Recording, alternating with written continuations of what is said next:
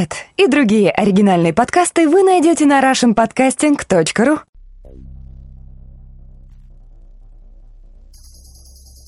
Радио 70% и снова Чаймастер. Рады приветствовать вас, лучших киноманов мира, сионистов, ганджаманов, ганменов, любителей литературы и всяческой, ну вернемся к кинопродукции. В общем, приветствую вас и прежде всего хочу сказать, что да, что-то записки рвотного командира снова остались в прошлом, но не в далеком прошлом и появятся опять-таки в недалеком будущем. Дело в том, что происходит в мире искусство, различные перипетии, которые я не могу оставить на вольное комментирование и подкастирование всех других людей, то есть, конечно же, могу, но хочется и самому отметиться иногда, то есть показать, что я в курсе некоторых событий в мире. В последнее время на Арподе меня поразило глубочайшая заинтересованность таким совершенно левым событием, как Евротрэш-видение, столько лишнего ажиотажа, что просто люди забыли об, об одной из крупнейших культусовок Европы, да и мира, наверное, и это 60-й по счету Канский кинофестиваль. Хорошо, что есть чаймастер, правда? Хотелось бы заметить, что история повторяется в том смысле, что пишусь-то я уже больше года, как чаймастер и радио 70 процентов. И в прошлом году я тоже записал по этому поводу какой-то легкий вводный подкаст «Канночки Спещияль». И все идет по кругу. Да, снова я говорю о Каннах. И настроение у меня просто праздничное. Во-первых, из-за того, что позже расскажу почему. А во-вторых, на носу праздник урожая. И праздник урожая, он сопряжен у нас с подарком Тары на горе Синай. Всем, так сказать, юговистам и сионистам всего мира несколько тысяч лет назад. То есть, буквально этот праздник будет завтра, а сегодня мы поговорим про Канны. Итак, если кто-то заинтересовался этим праздником, загляните год назад в радио 70%, увидите потрясающий подкаст.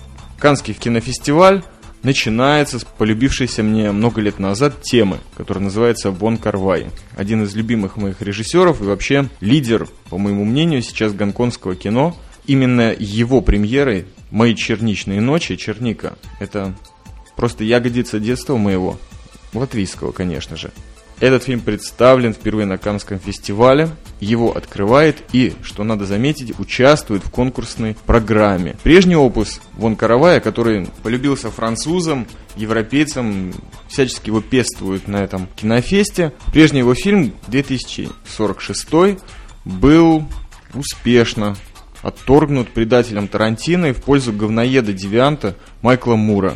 И, черт возьми, этот человек из Америки все равно затесался и на 60-й Канский кинофестиваль со своим пузом, со своей заточкой очкастой, ну и фильмом «Sicko», который, слава богу, в конкурсной программе не участвует. А вот Квентин Тарантино решил постараться повторить свой триумф криминального чтива и «Убить Билла», первую или вторую часть, что он там представлял. И в этот раз представил на конкурсную программу Кусман своего дуэта с Робертом Родригесом фильма «Грайндхаус» именно свою частичку «Доказательства смерти. Кстати, надо заметить, что предыдущий подкаст о фильме «Типа крутые полицейские», который был снят товарищем Райтом из Англии, в фильме «Грайндхаус» он снял такой лживый псевдо-трейлер его Тарантино и Родригес, как я уже сказал, заставили поучаствовать в своем проекте. Вот еще раз отмечу этого талантливейшего человека. Также стоило бы заметить несколько других фильмов, которые попали в сетчатку моего глаза, а именно «Ночь теперь наша» Джеймса Грея, который меня очень поразил в глубоком моем детстве интернатовском, фильмом «Маленькая Одесса». Про русаков, сионистов в Нью-Йорке, в этот раз тоже какая-то очередная криминальная тема проваривается и тоже связана русской мафией. Также Параноид Парк, Гаса Ван Занда, опять-таки имя, фильм Завет, и Мира Кустурицы, Дыхание Ким Кидука, Зодиак, Финчера. Привет, Питер. И, конечно же, много другой азиатской, европейской продукции. Как вы можете почувствовать просто по названиям и именам, произнесенным выше, Рубилова будет немеренная. Напоминает лично мне какой-то All Stars просто или финал NBA, ну, в годах 80-х, 90-х, когда еще действительно считали это игрой и рубились, а не коммерцией. Отдельного упоминания мне хотелось бы удостоить продукцию России на этом кинофестивале, и прежде всего Андрея Звягинцева и его второй фильм «Изгнание». Как вы видите, отборочная комиссия и второй его опус почтила глубочайшим вниманием, и здесь я даже не знаю, на кого ставить, если бы я совершал ставки, на полюбившегося Вонга Карвая или на Андрея Звягинцева, потому что его предыдущий фильм «Возвращение», во-первых, я присутствовал на его премьере в Риге, по счастью, и увидел самого молодого, но уже метра. А с другой стороны, фильм обещает быть просто потрясающим, и, может быть, стоит отдельного подкаста. Дело в том, что я его еще не посмотрел, а только вот услышал и решил засвидетельствовать. А также не очень уважаемый мною, но, безусловно, профессионал Александр Сакуров представляет свой тоже опус. Называется «Александр». Больше об этом ничего не знаю и не хочу знать. Извините. На любом кинофестивале есть еще и внеконкурсная программа, которая тоже, по-моему, достойна упоминания. Я не представляю себе, когда всю эту продукцию смогу посмотреть. Фильмы, которые привлекли мое внимание, это «Сильное сердце» Майкла Уинтерботтома, «Выход на посадку» Оливия Саяса, «Клубная история Абеля Феррары», «13 френдов Оушена» Содерберга и, конечно же, и, конечно же, «Треугольник» мега-монстров экшен Гонконга – это Цуи Харк, Ринга Лэм и Джонни То. А также другого полюбившегося мне режиссера Барбе Шредера, его фильм «Адвокат террора». И про Майкла Мура я уже сказал, и что он мне тут затесался, я не знаю. Назойливый человек, конечно же. Итак, о жюри. В жюри, опять-таки, очень серьезно и, безусловно, блистательно представлен Гонконг. Прежде всего, это Мэгги Чун, очень стильная актриса, наверное, все ее помнят в фильме «Любовное настроение», блестяще сыграно, куча платьев, ну и вообще фильм замечательный своего рода, так она входит в жюри. Жюри насыщено актрисами и также кинорежиссерами, девушками, женщинами. А ее сестры по жюри это Тони Кулет из Австралии, Мария де Медейрос, которую вы, наверное, помните как подругу Брюса Уиллиса Буча из упомянутого выше криминального чтива. Она также является одной из ведущих португальских режиссеров.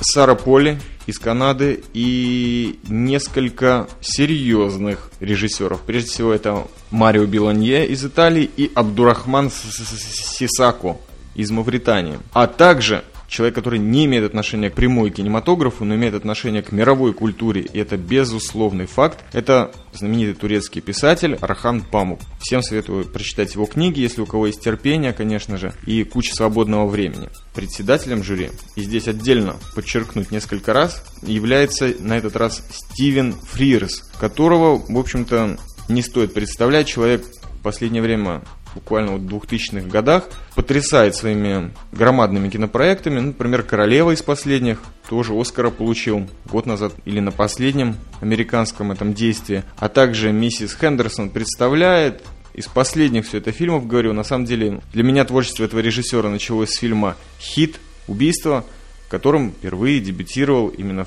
на киноэкране любимейший мною актер Тим Рот и сыграл такого рыженького молодого киллера. Очень-очень приятный фильм, долгий, конечно, но потрясающий своим психологизмом и режиссерским профессионализмом. Да, вот так. Для себя хотелось бы подчеркнуть, что огромное количество супер имен, мега старс и присутствуют, и прежде всего предоставили свою замечательную кинопродукцию. Все хочется посмотреть, не знаю, когда я успею, ну, год впереди до следующего кинофестиваля. А вот вспоминается прошедший, на котором я зацепил несколько имен, и вот чисто для себя хотел бы напомнить, что из той программы, которая прежде всего получила призы, очень меня потряс фильм «Вавилон». Как я уже говорил, также в будущих подкастах «Ради 70%» будет легкий диалог с очень интересным человеком на тему этого фильма. Мне понравился фильм, режиссерский дебют Томми Ли Джонса, который тоже получил несколько призов на предыдущих Каннах. Это «Трое похорон Мелькиадеса Эстрады».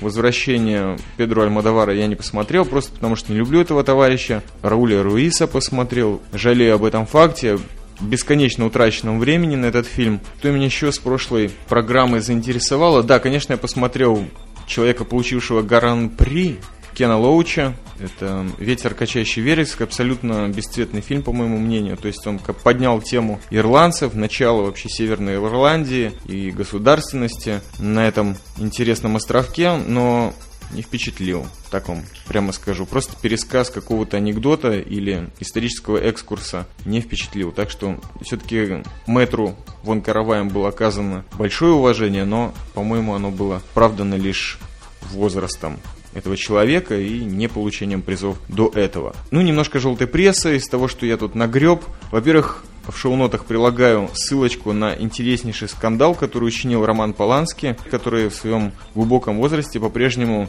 показывает, насколько человек может быть маргиналом и абсолютно независимым художником. Человек просто обложил конкретно журналюг на конференции, которая была посвящена интереснейшему арт-проекту, который нынешний президент жюри э, Жюль Жакоб организовал. Это 30 совершенно потрясающих кинорежиссеров со всего мира. Мне даже не хочется их э, упоминать, потому что страшно становится, сидею на глазах. Кстати, хотелось бы упомянуть одну парочку, которая тоже презентовала на конкурс свой новый фильм. И это «Нет страны для стариков», братьев Коган, американцев. Вот они тоже в этом проекте участвуют. А также с российской территории поучаствовал, как известно, мэтр Кончаловский, который везде может пролезть, особенно когда это связано с Францией. И проект этот называется «Каждому свое кино». Режиссеры снимали эти фильмы абсолютно независимо от друг друга, не знали, о чем снимают или о чем снимают их товарищи и кинодеятели коллеги.